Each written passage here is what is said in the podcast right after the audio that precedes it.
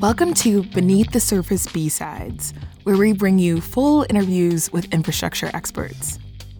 If you listened to last week's episode of this podcast, you heard excerpts from my interview with Dr. Ronan Lyons. He's an associate professor of economics at Trinity College Dublin and the director of Trinity Research in Social Sciences, an interdisciplinary research initiative that brings together scholars from across the university. In our conversation, he offers insights into the complexities of housing broadly and explains why the challenges plaguing housing markets are especially acute in Ireland. So, without further ado, here is a lightly edited version of my conversation with Dr. Ronan Lyons.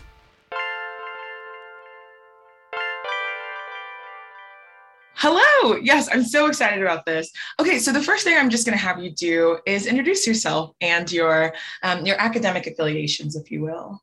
Sure. So uh, my name is Ronan Lyons. I'm an associate professor in economics at Trinity College Dublin where I'm also the director of a center called Trinity Research and Social Sciences, which is like a, a collection of a few hundred uh, research active social scientists across all disciplines um, uh, in the social sciences here in Trinity. And um, people in Ireland might also know me because I, I work on something called the DAFT reports. The DAFT.ie is like the Zillow or the Rightmove um, in in Ireland. Uh, it's like a, a, major property portal, and uh, once a quarter or twice a quarter, once for rental and one for sale, I do uh, housing market analysis. So uh, with the with the never dull Irish housing market, there's always something to talk about. So Ronan, I well, that's actually really helpful. I'm curious about your journey into housing. How did that become uh, a topic of interest for you? And I'm also curious, if, if I may, about your personal housing situation because you have it's, it's three children. Is that right? That's right. We've three three boys, six and under. So uh, a, a busy a busy household. Um, so I, I actually studied as an undergrad at, at, Trinity and I did economics and political science. And afterwards, as many people uh, find themselves, I didn't really know what I wanted to do. And I was in the lucky position that I was offered a scholarship to stay at Trinity. And I, um, I did some research in, in economic history, um, the history of trade and globalization, which I found really interesting. But then you're kind of like, well, I've picked one thing and I've sort of fallen into one thing. What what else do I want to do? So I worked in policymaking for a while. I worked for the National Competitiveness Council in Ireland.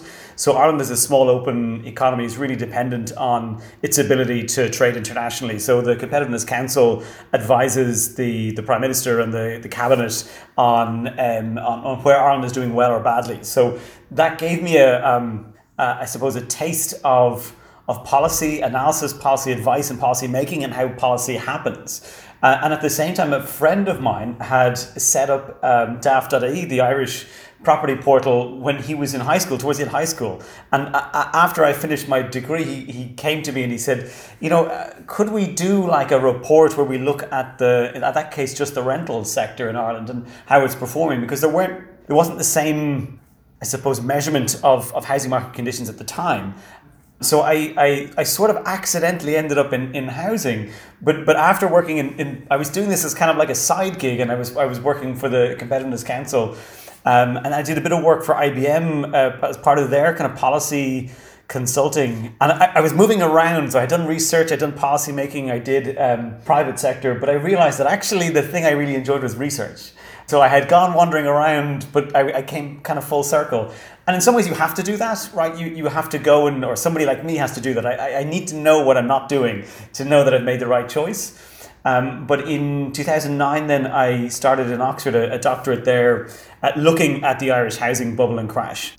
And uh, I finished 2013, and, and I was lucky enough that Trinity was hiring at the time. So I, I started in the Department of Economics then, and I've, I've kept those kind of economic history or long run economic development. That's one hat, and, and, and housing is another hat. And I see them as related because when you look at housing and you look at, at real estate, if you think about the immobility of a home or a building, when you buy it, you're, you're buying the opportunity associated with the location.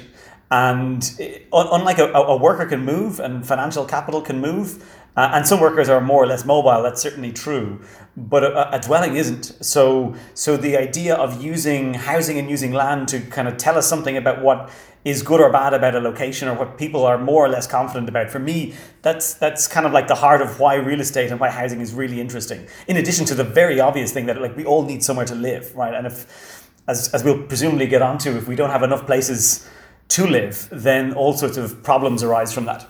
That's actually exactly the next question. It's so funny as we've um, done some of these interviews. I one of the producers we're working with was like, Tammy, I think you take for granted the idea that people just know what's going on with housing, what the problem even is, if there is one. So I might actually ask you that question as and, and maybe you can both couch it in Ireland, but I think it very this is very much an issue across the world. What is the basic challenge with housing right now you know whether it's affordability not having enough homes etc um, can you explain it to me like i'm five? Um, I'll, I'll, I'll, do my best. And i do think ireland is a good microcosm of a lot of the issues that have arisen in many especially high income countries over the last 30 40 years. Um, in, in short, we have a, a situation in Ireland where we have not enough homes getting built for the number of new households that would or should form. And some of that is population growth, and Ireland is, I think, unusual in Europe in that it will have faster population growth this century than last century.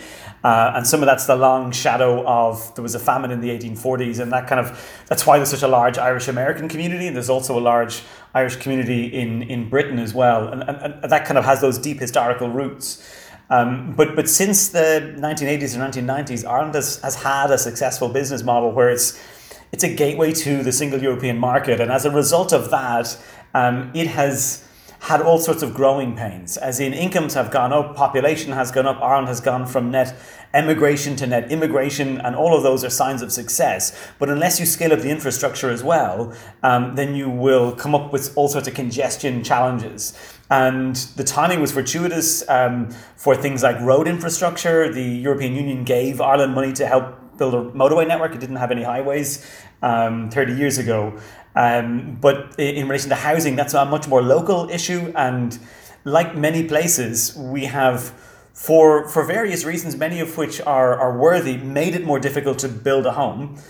So, in addition to the population angle, we also have something that's that's uh, common in other countries as well, but I think Ireland is particularly acute in this changing demographics. So, if you think of, of countries on a journey from having households of four or five persons on average to households having one or two persons on average. Uh, in some cases, maybe three. But your so your average household size is going from four to two. Even with the same population, you need twice as many homes, but the homes are different.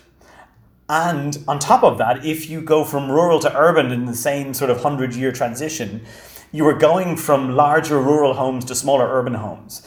And that's a challenge of location and it's a challenge of mix, but it's also a challenge of viability because the not everything scales down. Like you need plumbing, you need a bathroom and a shower and a toilet and a kitchen, regardless of how many people you have in the home. You need some sort of basic infrastructure in there. So providing a home for one person is not a quarter of the cost of providing one home for four people.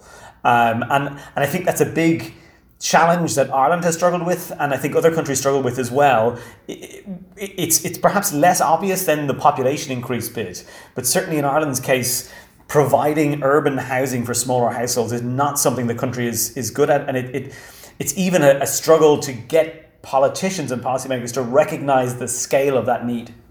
Could you explain basically what happens when when the housing stock doesn't match population growth or or immigration? Yeah, so so actually part of my part of my uh, doctorate, one of the main chapters was was trying to come up with what you might think of as a house price equation. You know, what happens house prices or housing prices if you know if income goes up, if supply goes up, if credit conditions get um, uh, tighter or looser. And the credit conditions bit was super important at the time because Ireland was coming out of a bubble and crash situation. Um, so that was kind of the focus at the time was how much if you change, if you, nothing else changes and you loosen credit conditions, what happens property prices? And sure enough, they, they, they go up and tightening them um, brings them back down again. And a lot of macroprudential rules are about trying to level that out, take that channel for amplifying house prices up and down and just really kind of uh, calm it down. So that then leaves you once you once you at least try and contain those credit conditions, um, then it leaves you with this kind of battle between supply and, and, and fundamental demand rather than um, kind of credit demand or asset kind of factors like that. And on the, the, the fundamental demand side, you've got um, income per household and you've got household size. And those two things, in Ireland's case, have been, uh, in, in, household size have been going down, right? So you need more households per population and um, or more dwellings per population and uh, incomes have been going up. And the more, this, and this is another tricky bit for policymakers, the richer you get, the more you consume of everything. Some things you shift into and some things you shift out of, but you consume on balance more of, of everything the richer you get, and that includes housing. And going back to that, that piece of research I did for, for, for my thesis, one of the things we were trying to do was take out that bit and say, okay, if you hold income constant and you increase supply by 10%, what happens? And our, our, our best estimate was that if you if you did that exercise, you would you would lower prices by about 12%. And that and that's a kind of a fundamental that again in many countries people are questioning right because they see completions going up new homes more new homes getting built and they see prices or rents going up and they go this can't you, you can't you can't say to me that if you build more homes prices will go down because that's not happening at the moment and, and and really this gets to the heart of so, the, the social science of housing is that that correlation is not about causation. That what's actually happening here is the homes are getting built because there's a lot of need. And in Ireland's case, there's a need for maybe 40 to 50,000 homes a year, and it's only building 20,000. Now, if you didn't build those 20,000, rents and sale prices would increase even more. And, and, and that's the tricky bit because it's very hard to argue with someone who doesn't, who sees the correlation and doesn't believe the underlying theory it's hard to say to them, well, let's stop building and let's see how that goes, right? That's not a viable suggestion because that would make things worse, not better. The conversation about housing tends to be so polarized, especially online. But you know, we're talking about people's livelihoods, right? Like I'm Nigerian. We my parents immigrated to the US when I was about two months old. And thank goodness they found a house in Texas where we grew up. But you know, say they had moved to New York I think the situation would look very different. Or in Ireland, where my grandfather worked for for a substantial part of his career. Anyway, I digress. Um, we know that house prices increasing is, is sort of one of the obvious effects of, of restricting the supply of housing for whatever reason. But I wonder too if you could just talk about some of the, the sort of less well understood effects of, of restricting the supply of housing. I mean, Ireland's a good example of, I mean, it's hidden, people don't talk about it that much but I mentioned earlier, Ireland's really dependent on uh, international investment, or at least outwardly focused. Some of it's indigenous, and some of it's coming from overseas. But it, it's it's about um, creating, I suppose, economic activity for exports, Right, you're, you're, you're tapping into the European market. But over the last few years, the housing has been so scarce that firms have been holding back on expanding.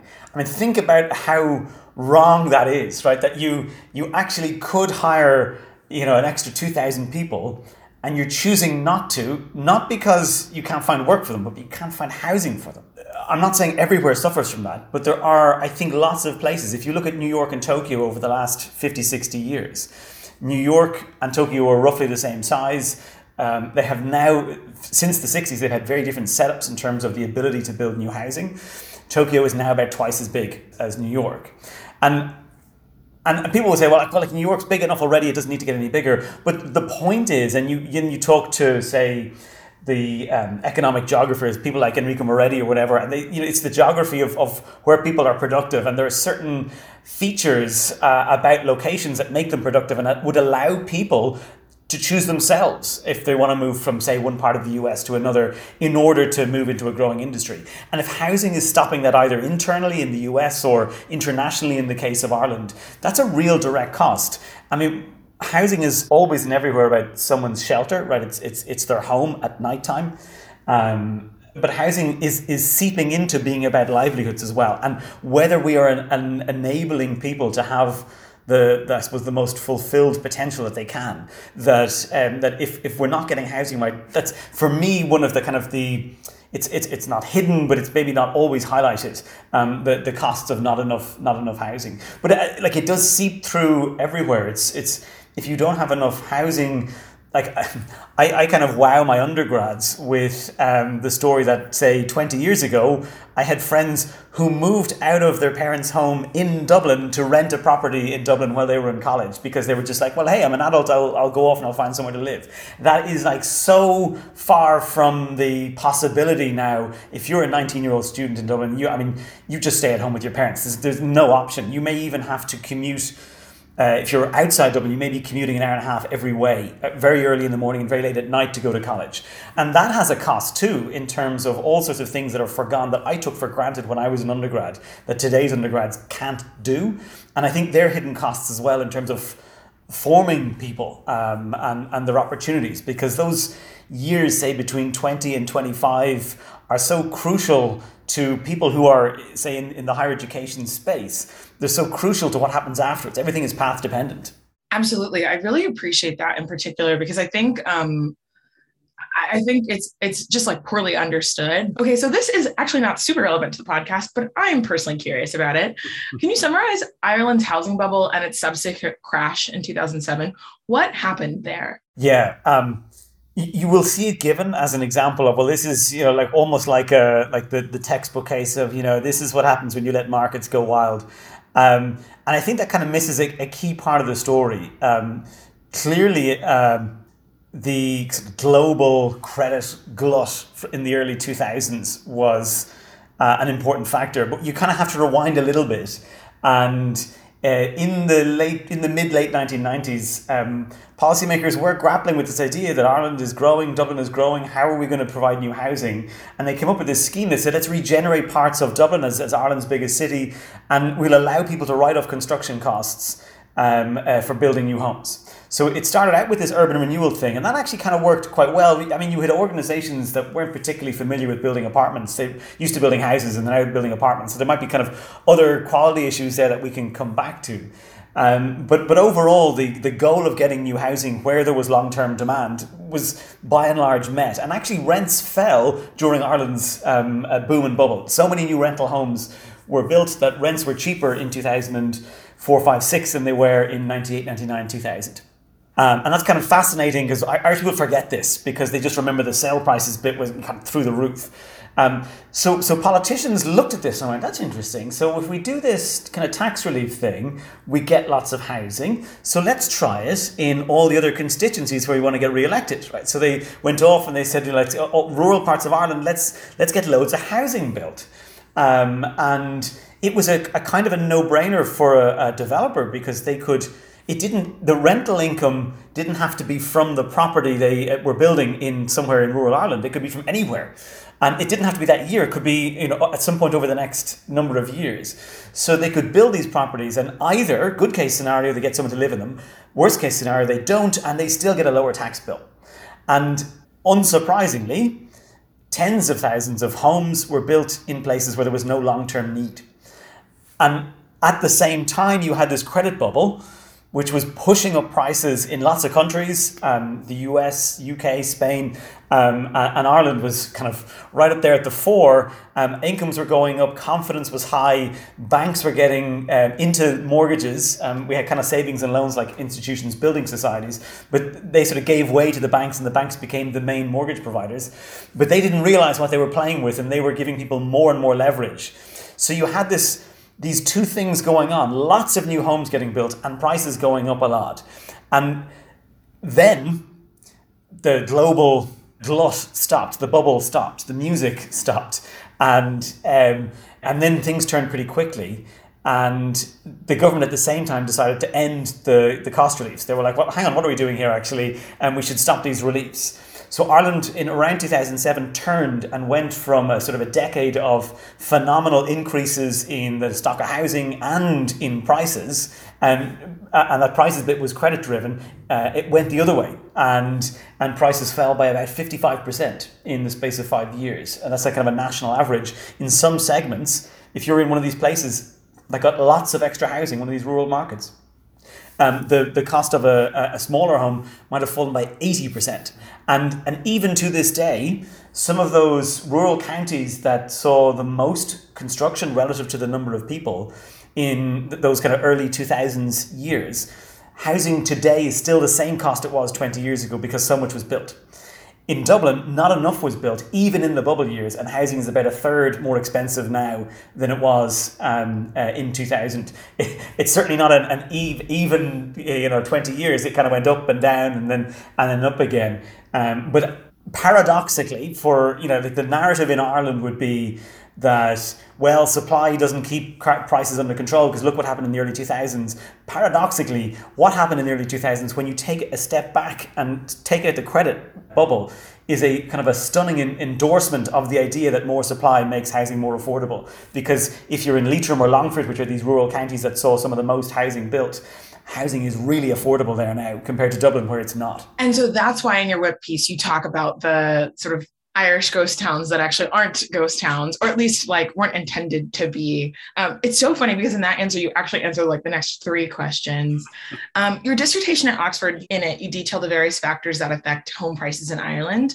Um, could you share some of those factors? Yeah, what I had in mind here, and I guess you know I, am slightly different to the standard um, academic because I had had that experience of seeing how policymakers worked or at least I like to think I'm, I'm slightly, everyone does, right? Everyone's slightly different. Um, but I said, okay, like there's, there's a morass of factors that can affect housing prices, but can we distill them down to um, to kind of the three, four, five, six most important ones? And I was lucky in that I had a supervisor who sees like I'm in many ways I'm a product of of his way of seeing the world, right? My way of approaching a question like that um, I like to think is mine, but really it's I'm the, the, I'm kind of inheriting a lot of his way of of tackling these questions. So you could have 50 factors that, that drive house prices, but we were trying to come up with this list of the most important so that we could say to policymakers, if you if you're if you're looking at if you want to control housing prices, if you want to see what's going to happen them next, these are the most important. And I mentioned uh, household income Right, so if, if, if, household income goes up or down, and that can go up or down for a number of different reasons. One of the reasons household income went up in Ireland, say from the 90s to the 2010s, was because more and more women were actively in the labour market. So instead of one income or one and a quarter income, you might have one and a half or two incomes in, in and, and that will boost household income. Or unemployment, right? So the in aggregate, the higher the unemployment rate, the fewer incomes there are per household, right, on, on average. So, so there's a lot going on in that measure. Um, so household income is one, household size is another. And one of the things that was kind of under the hood at the time, and I'm focusing more on now to try and get the point across to policymakers, is that uh, Ireland going from, say, three and a half persons per household to two and three quarters, that pushed up prices um, by between 40 and 50% um, in the space of, of, of three decades or so. And, and I don't think that's appreciated. You know, that you've the same number of dwellings, um, but you've more and more households, even with a similar population. And of course, in Ireland's case, population was going up, household size was going down. So there's an even greater increase in the number of, of households. And then there's the supply factor, right? So controlling for all those um, demand factors, fundamental demand factors, there's supply. And they're, they're the three kind of fundamentals. And then you've got asset factors as well. Uh, and one of the asset factors is what's known in the literature as user cost. So how much does it cost you to hold a property one year to the next? And some of that is, is say, expected capital gains, right? If you think your property is going to go up 20% between now and next year, it doesn't really matter if you've 1% property taxes um, or your cost of borrowing is 3%. Um, you are going to get, you think you're going to get this 20% gain. And that was a huge driver of demand. And then the final factor is, um, is credit conditions that how much for a given set of savings, how much is the financial system leveraging you up? And in Ireland, like in many countries, we went from, say, 25% deposits in the late 90s to sometimes 5% or 0% deposits in 10 years later. And if you think of that as, in and of itself, going from 25% deposit to a 5% deposit, the same savings are going to get stretched out a huge amount more um, in terms of the, the mortgage you get given. Now, other factors come in there, but but those are kind of the, the five ones that, that household income, household size, um, housing supply, um, the user cost, and, and credit conditions. And we kind of put numbers beside them and said, okay, if you want to think about what drives house prices, an X percent increase in incomes will do this, and so on. Was it like a like a um, like multiple regression analysis? Yeah. So in terms of the methods, what we were using were they're kind of macroeconometric methods. So what you try and you're trying to do is run regressions where you want to maximize the ability of the data to tell you what's going on. You don't want to say, well, we're going to assume people are this risk averse or that, you know, um, whatever it might be. You want to let the data tell you as much as possible. So it makes sense, uh, kind of like in a first pass theory level, it makes sense that supply is going to be relevant for the cost of housing and incomes and so on. And you can put them in and see what they tell you. And you can also break it down and say earlier or later um, what um, which factors are most important. And, and that was one of the, the punchlines at the time, which was uh, almost 10 years ago, was that 95 to 2001 prices increased uh, house prices increased a lot in Ireland but it was a mix of lots of different things as Ireland went from being a sort of a declining population country to a rising population rising income country um, 01 to 07 it was almost entirely credit conditions, right? Basically, nothing else changed. Yes, supply went up, but incomes went up almost one to one to match. So that the of the, I think it was like the eight percent increase on average per year in inflation-adjusted housing prices, seven and a half percent was coming just from credit conditions. Uh, a comment and a question. Uh, the comment would be the the I've never heard anybody mention the shrinking of household sizes being a relevant factor in in kind of the sort of increasing demand for housing. But it seems so obvious when you think about it. So that's very interesting. The question would be you mentioned something a few answers ago about the difference between New York and Tokyo. Um, you know, decades ago, they had the same population size. And now Tokyo is both much larger, but also, I mean, don't know, much larger, but but also much denser. And I know that that I, I, know very little about this, but I know that that's related to the differences in how you know Americans, or even sort of extending it, uh, the West tends to treat housing as an investment rather than than how um, Tokyo and Japan tend to treat housing. Could you speak to those differences a little bit? Yeah, and and there's a, a great author called Bill Fischel who's written something called the Home Voter Hypothesis, and more recently had a book called Zoning Rules. And if you read zoning rules, he kind of has a good character. He's an economist himself, but one who's proficient in, in the law. Um, and he has a kind of good caricature of economists um, at the start of the book, where it's like you economists kind of assume that, that, that, that planners are just sort of like economically illiterate and stop the building of housing for some reasons due to their own preferences.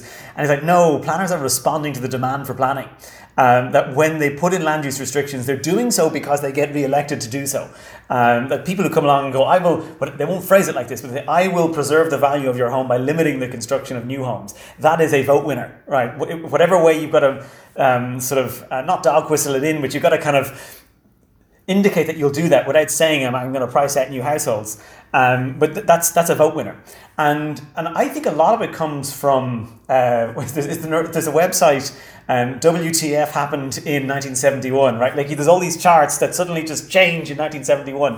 Um, and we can think of lots of, of potential factors in there. But, but I do think the 1970s, the unexpected inflation in the 1970s, you know, possibly driven by the oil price shocks or a combination of factors, including the oil price shocks, in places like the US, opened the eyes of homeowners to the idea that if inflation comes along, your debt stays the same size in nominal terms and your, um, your property value goes up. So inflation is bad from a consumption point of view, but if you're a homeowner, it's good because it, the real value of your debt goes down. And you know, like we've we've we've known this. That's why we had hyperinflation after World War One. Like countries wanted to get the real size of their debt down, just add a few extra zeros to your your currency, and the debt goes away. That kind of thing. But um, but doing it for households in a mass home ownership environment because, of course, what had happened between the 40s and the 70s in the United States is there had been significant attempts to boost the home ownership rate for you know potentially very good reasons. But it, what it meant was that the the typical district that's voting people uh, in in the US or indeed in, in a European country now has a majority of homeowners and, and their interests may differ from from other other households. And that was a kind of a key turning point because once people were aware of that, they were able to co opt all sorts of reasoning um, some of it environmental or um, uh, quality controls or whatever, um, and and use those as fronts for what is effectively um, preserving the value of the biggest thing on their, their balance sheet. And in some ways, they're entitled to do that. You know, if you I own a home, um, and uh, in principle, I could you know go out there and actively try and, and minimize the new housing supply to maximize the value of my home. Now, I think that would be incredibly um, hypocritical of me, given what I passionately believe about housing, to, to be doing that. So I, I, I, try and do the opposite. I try and argue for more housing, even though it's not in my own interests. And that kind of, you know, this econ- economists are laughed at for, you know, for assuming people are always super like automatons and, and, and rational and so on, right? But um, uh, in my case, I'm sort of like living proof that that's not the case, I suppose. Um, but in general, I do think that that, that switch got flicked in, in, in, say, in the US in the 1970s and it didn't happen in other places. And, and that might be because the, the, age structure is different in Japan now. If you increase interest rates, um, that could be an economic uh, spur to activity, right? Because the, the age structure of the population, they're net savers as opposed to net borrowers. Or there's different things going on in different countries. Or it could be just the, the way the shock is felt, um, uh, the same shock, but it's felt in, in, in different ways in different countries.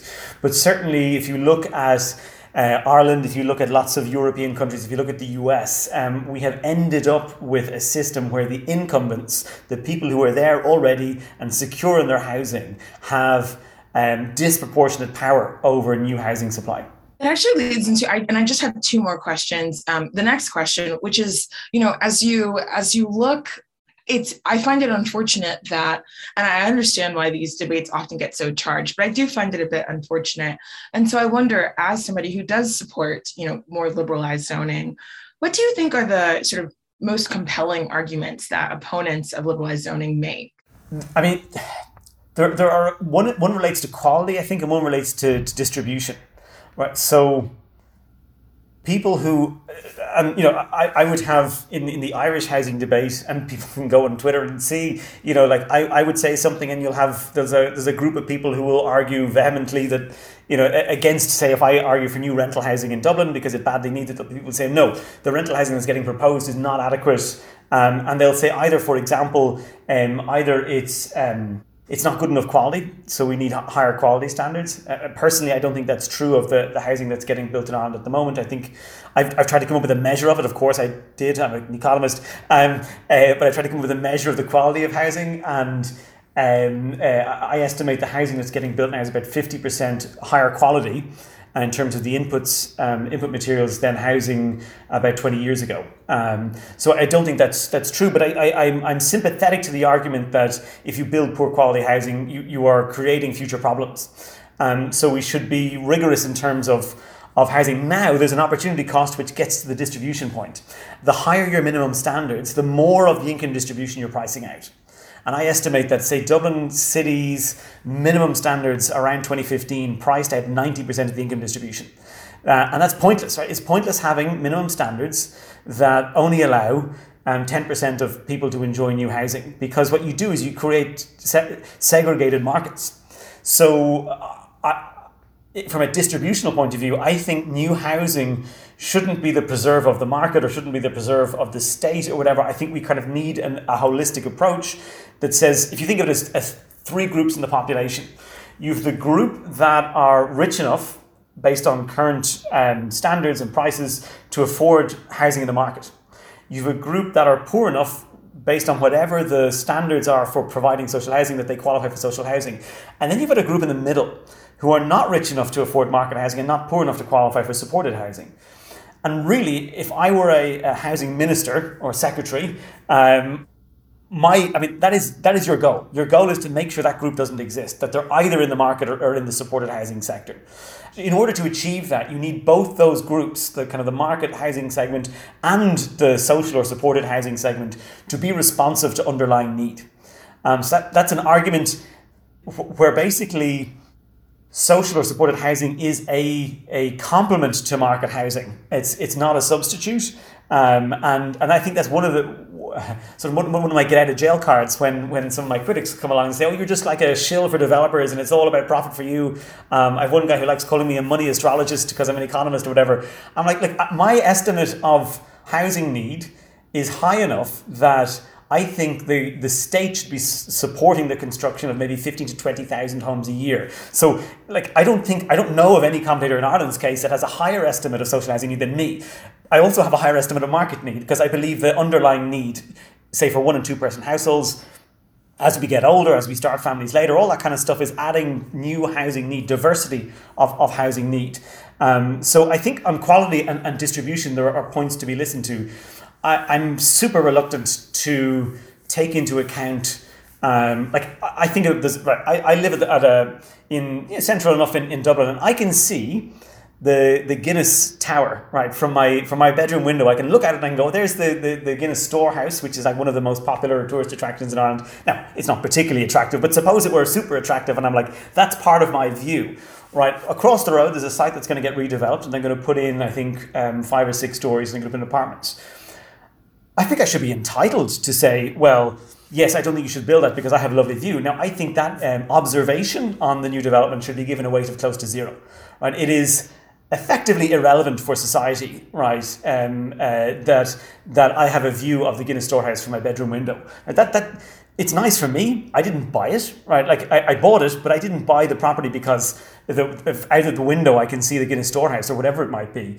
Um, I think we need to be a lot more clear about the weight we give to arguments that are effectively arguments to keep housing prices high as you look across Ireland and then maybe more broadly across the world, are there reasons for optimism on housing? In Ireland, I, I think there are be, because things have been so, I mean, things have been up and down for different reasons, but things have been so bad for the last 10 years that if you think of, just take the case of Dublin. Dublin is a, a city of about one and a half million people, uh, about a half a million dwellings and the rental sector is about 150,000 rental dwellings, right? So not, not quite a third, but not far off as things stand, they actually recognized this a couple of years ago, policymakers, they said we need to boost the supply of rental accommodation.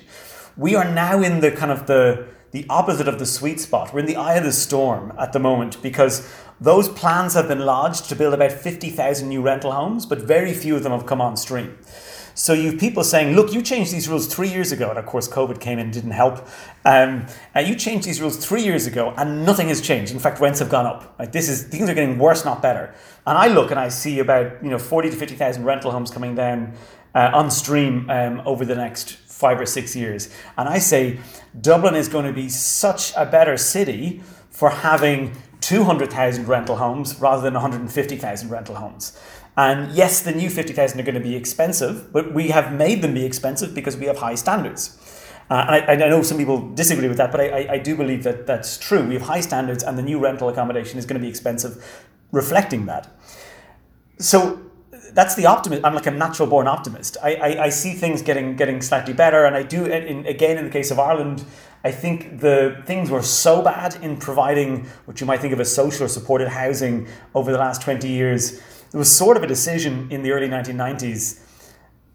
Implicitly, nobody ever stated this, but implicitly it was let's stop providing lots of social housing by the state and by lending more and more uh, risky mortgages that we and, and, the US did the same thing effectively that that will sort of step in the market will step in for the state and we know post 2007 that that's not a, a reliable way to provide housing for all but for about 10, 12 years, in Ireland's case, um, there was not a huge amount of progress. And just in the last 12 months or so, there's been a bit of progress in terms of um, what like cost rental. So Jane Jacobs writes about this in, in her book about how would you provide housing for all, the death and life of great American cities. She talks about what we would call cost rental, is that, you know, if a third of your income is the most you can spend on housing, um, how... Um, how could you know, what do you do for people for whom that's not enough to cover the cost of new housing and you've got to kind of top them up to get to that point and, and, and ireland is introducing a system a bit like that and i think that's going to make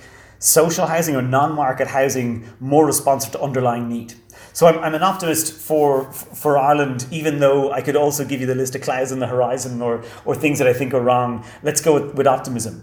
More more globally, um, if I'm an optimist, it's kind of earlier in the pipeline of optimism. Like it's hard to point generally. I mean, it's hard to summarize generally about, about housing. And there's a couple of books actually that, that I've seen coming out recently.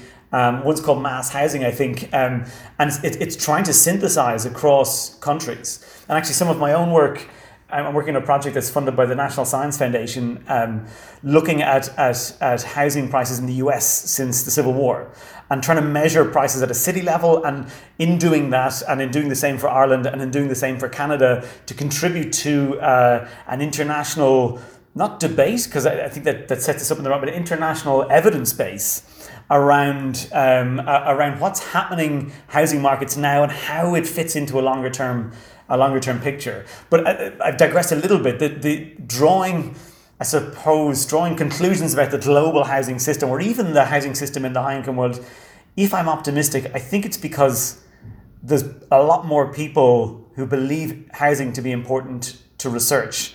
And we're, we're, we know so much more than we did 10 years ago.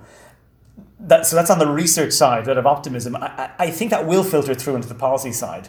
But I do think that every country is going to have to come up with its own way of wrestling with the um, the, the the promiscuous veto um, um, with the with the power of incumbents, um, and some of it, some countries may not be able to solve that until you've things have got so bad. You've got a majority of renters in, in certain key parts of your country, and and then the, the power switches.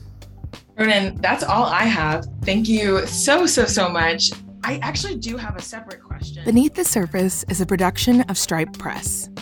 The senior producers for the series are myself and Everett Katigbak. This episode was produced by Jack Rossiter Munley. Whitney Chen was our production manager. Our associate producer and editor was Astrid Landon. Our sound mixer and sound designer was Jim McKee. Original music for this episode was composed by Auribus. Additional editing support was provided by Emma Jackson. To learn more about Stripe Press, our books, our films, and more, visit press.stripe.com. Okay, that's it for this B side. I've been your host, Tamara Winter. This is Beneath the Surface, B sides.